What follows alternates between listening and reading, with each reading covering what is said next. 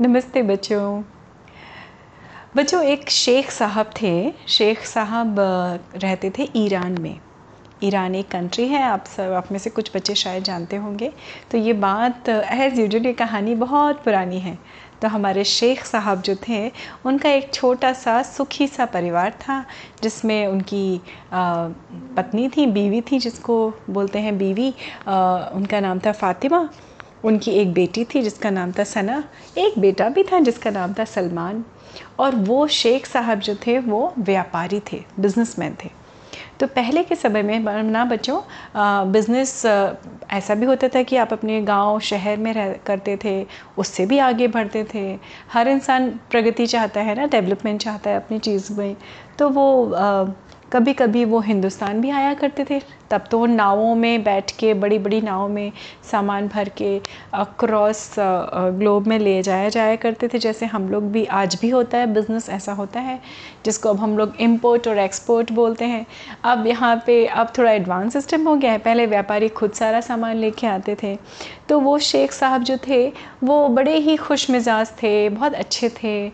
आ, उनका परिवार भी बहुत अच्छा था। तो एक बार उन्होंने अपनी बेगम से कहा अपनी बीवी से फ़ातिमा से फ़ातिमा आज हम कबाब खाएँगे। और वो आराम से अपने बागीचे में बैठ के इंतज़ार कर रहे थे कबाब का हरियाली कबाब का। अब वो वेट कर रहे थे तभी जो है अचानक एक तोता फड़फड़ाता हुआ उनके सामने आके गिरा। वो थोड़ा सा घायल था उसके पर जो है वो पर होते ना विंग्स बर्ड्स के जो होते हैं तोते के पर जो थे हल्के से घायल हो गए थे क्योंकि वो किसी झाड़ी में अटक गया था। अब उन्होंने उसको उठाया उनको दया आ गई शेख साहब को। तो शेख साहब ने उठाया उसने कहा अरे अल्लाह ये आपने आ, क्या किया? चलो मेरे मेरे मुझे इस तोते की खिदमत करने का समय दिया है आपने। खिदमत मतलब आ, आ, अतिथि अतिथि सत्कार करने का या उसकी सेवा करने का, खिदमत मतलब सेवा करने का।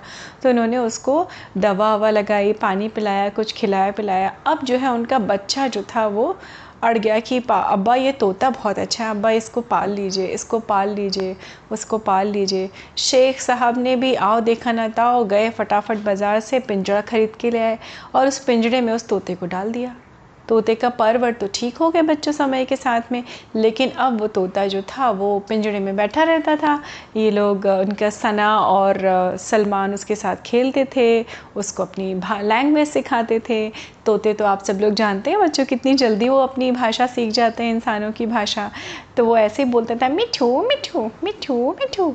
और छोटी मोटी जो जो बातें होती थी, तुम क्या कर रहे हो? ऐसे कर करके वो बात कर लेता था। इनको बड़े मज़े भी आते थे।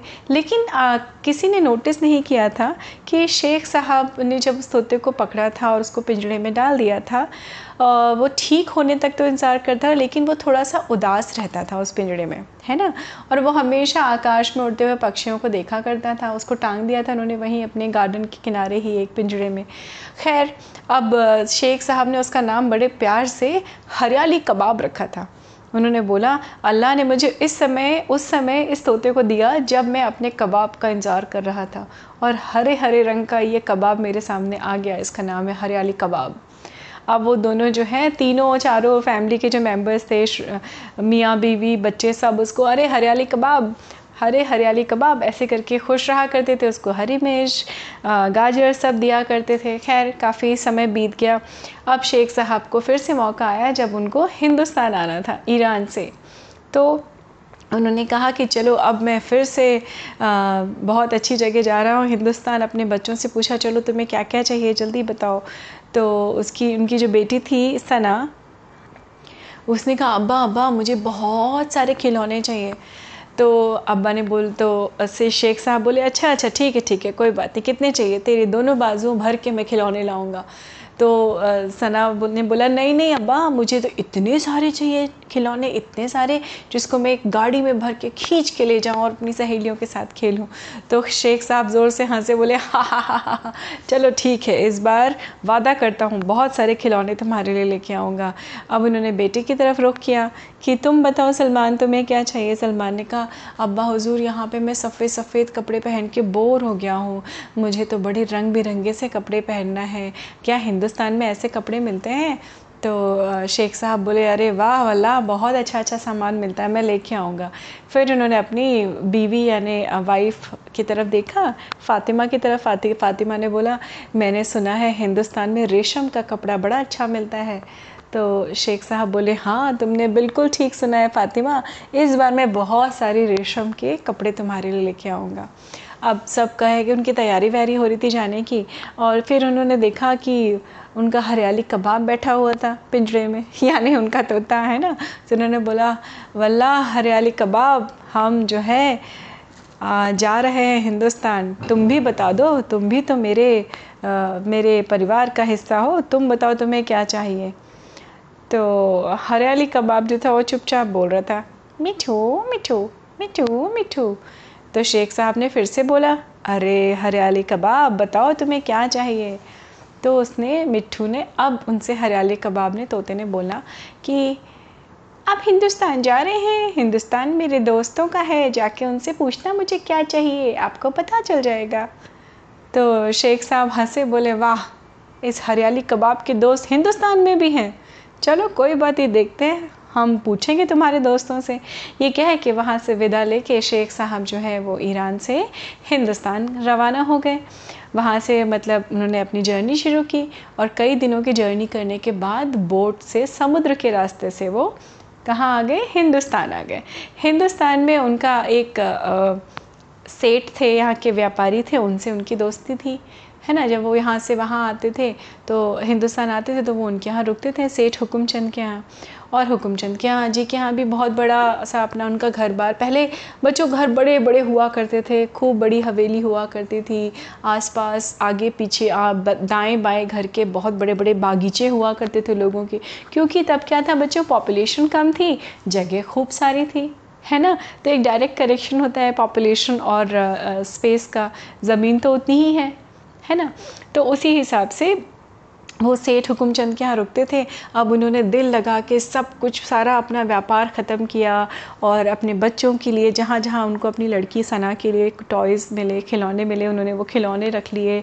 बच्चे, अपने लड़के सलमान के लिए कपड़े ख़रीदे, अपनी बीवी फ़ातिमा के लिए बहुत सारे कलरफुल रेशम के कपड़े ख़रीद लिए कि चलो अब ये अच्छे अच्छे हिजाब बना के पहनेगी। तो ये सब करते वो बड़े खुश थे। फिर अचानक उनको अपने हरियाली कबाब का ध्यान आया। तो वो बैठे हुए सुबह सुबह एक जो सेठ हुकुमचंद थे, उनके बाहर बागीचे में बैठे हुए, वो उन्होंने कहा, आज हम बाहर चाय पिएँगे तो वो आराम से बैठे हुए चाय पी रहे थे।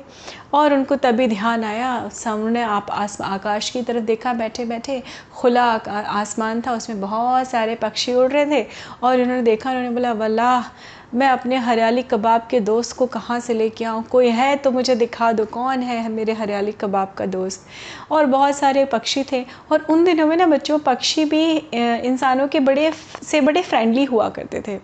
क्योंकि तब इतना मारना मारना वरना और इंटरफेयरिंग एटीट्यूड नहीं होता था ह्यूमंस का। जितना ओवर द टाइम थोड़ा थोड़ा बढ़ गया है बच्चों। तो उन सेठ साहब जो है बहुत सारे दाने दिया करते थे, खिलाया करते थे। तो वहाँ बहुत सारे पक्षी तो तोते, मैना, बग कबूतर, बहुत सारे उनके यहाँ आया करते थे, उड़ा करते थे। तो अचानक वो बैठे हुए थे इसी ख्याल में और सुबह की ताज़ी ताज़ी हवा का आनंद ले रहे थे। तभी उनकी कोहनी पे, जो क्योंकि वो चेयर पे बैठे थे, एक तोता आके बैठ गया। अब उन्होंने कहा, अब उन्होंने मन मन सोचा वल्ला लगता है ये ज़रूर मेरे हरियाली कबाब का दोस्त है। चलो मैं इसी से पूछता हूँ। तो उन्होंने हल्का सा सिर घुमा के उससे पूछा, अरे, मेरा हरियाली कबाब जो मेरा दोस्त तुम्हारा दोस्त मेरे यहाँ पिंजड़े में बैठा है ना, मैंने उससे पूछा था, मैं ईरान से यहाँ आया हूँ। आप बताओ कि मैं क्या तुम्हारे लिए तोहफ़ा लेके आऊँ या प्रेजेंट लेके आऊँ? उसने कहा कि मेरे हिंदुस्तानी दोस्त तुमको बता देंगे। तो बताओ मैं अपने तोते के लिए क्या लेके जाऊँ? वो तो वहाँ पिंजड़े में बैठा मेरा वेट कर रहा है इंतज़ार कर रहा है मेरा। मैं क्या लेके जाऊँ? इतना सुनते ही जो है जो तोता आ, उनकी कोहनी के पास बैठा हुआ था उसकी गर्दन झुकी गर्दन मुड़ी और वो नीचे गिर गया। चेयर से चेयर पे जो कोहनी उनके रखी हुई थी कुर्सी की कोहनी के ऊपर से। अब वो घबरा गए। और उन्होंने सोचा, ये क्या हुआ? मैंने तो कुछ भी नहीं किया, ना मैंने इसको छुआ भी नहीं है। ये तो अपने आप ही गिर गया। और वो एकदम घबराहट में वहाँ से उठ के अंदर आ गए और उन्होंने आके सेठ हुकुमचंद को बताया कि एक तोता आया था, मैंने तो अपने हरियाली कबाब के लिए उससे पूछा कि मैं क्या लेके जाऊँ? वो तो गिर गया। मुझे तो लग रहा है वो मर गया। तो सेठ जी ने बोला, कोई बात नहीं, मैं भेजता हूँ। उन्होंने अपने नौकर वौकरों को भेजा बाहर देखने के लिए तोते को। खैर, इस बात से वो थोड़ा दुखी भी थे शेख साहब, लेकिन अब वो उनके जाने का वक्त आ गया था, वापस ईरान आने का वक्त हो गया था। तो वापस आए वो अपने घर में, उन्होंने सबको, सबके गिफ्ट्स जो लेके आए थे, तोहफे जिसको बोलते हैं, वो सारे दिए। बड़े खुश हो गए उनकी, सना बेटी खुश हो गई। बहुत सारे खिलौने देख के बेटा रंग बिरंगे कपड़े पहन पहन के बार बार ट्राई कर करके दिखा रहा था, खुश हो रहा था। और बीवी भी बड़ी फूली नहीं समा रही थी क्योंकि उसको बहुत सारे सिल्क यानी रेशम के कपड़े मिल गए थे। अब उन्होंने जाके हरियाली कबाब के पास बोला, कैसे हो तुम? इतने दिन हो गए तुम्हें देखे हुए। तो हरियाली कबाब जो था, हमारे बोलता है, मिठू मिठू। और अब अब उनको वो वाक़ याद आया, वो इंसिडेंट जो तोता मर गया था ना हिंदुस्तान में, गिर गया था उनकी बात सुन के। तो उन्होंने बोला कि, अरे, हरियाली कबाब, तुम्हें पता है, तुम्हारा एक हिंदुस्तानी दोस्त मुझसे मिलने आया था। तुम तो बिल्कुल सच कह रहे थे वल्ला तुम पक्षियों की दुनिया तो बड़ी निराली है। कहाँ कहाँ तक तुम्हारी दोस्ती है? मैंने तो सोचा नहीं था। मैंने जैसे ही उससे पूछा कि तुम्हारा एक दोस्त है जो मेरे पिंजरे में रहता है और मैं उसके लिए क्या तोहफ़ा लेके जाऊँ तो वो मेरी बात सुनते ही गर्दन जिसने झुकाई और वो गिर गया। और शायद खुदा को प्यारा हो गया। अब मैं क्या करूँ? मुझे तो बड़ा अजीब सा लगा ये। उनकी ये बात जो हवाई, जो इनका हरियाली कबाब था, वो सुन रहा था। उसने इधर उधर ऐसे गर्दन झुकाई। अचानक उनके हरियाली कबाब जो तोता था, उस तोते ने भी अपनी गर्दन झुकाई और गिरा और ख़त्म हो गया। अब उनको तो बड़ा दुख हो गया शेख साहब को, उनके बच्चे, बीवी साहब आ गए उन्हें क्या हुआ क्या हुआ? उनके बच्चे रोने भी लगे, अब्बा आपने क्या कह दिया? हरियाली का बाप तो गया, अब हम क्या करेंगे, अब हम क्या करेंगे? तो शेख साहब ने कहा, कोई बात नहीं, मुझे खुद समझ में नहीं आ रहा है, मुझे लग रहा है मैं इनका दोषी हो चुका हूँ। मैंने एक, मेरे मेरे इतना सा पूछने से एक हिंदुस्तानी तोता भी ऐसे ही हो गया था, अब इसका मैं क्या करूँ? चलो, कोई बात नहीं इतने दिन हो गए थे मेरे यहाँ था ये मेहमान के तौर पे। अब खुदा के पास भेजने का वक्त आ गया है। मैं इसको पूरे प्यार से और इज़्ज़त के साथ खुदा के पास भेजने का इंतज़ाम करता हूँ। उन्होंने उसको हरियाली कबाब, जो उनका तोता था, उसको पिंजरे से बाहर निकाला, एक तख्ती पे लिटाया, उसके ऊपर एक कपड़ा डाला रेशम का और फिर बाहर बागीचे में ले गए, वहाँ गड्ढा खोदने लगे।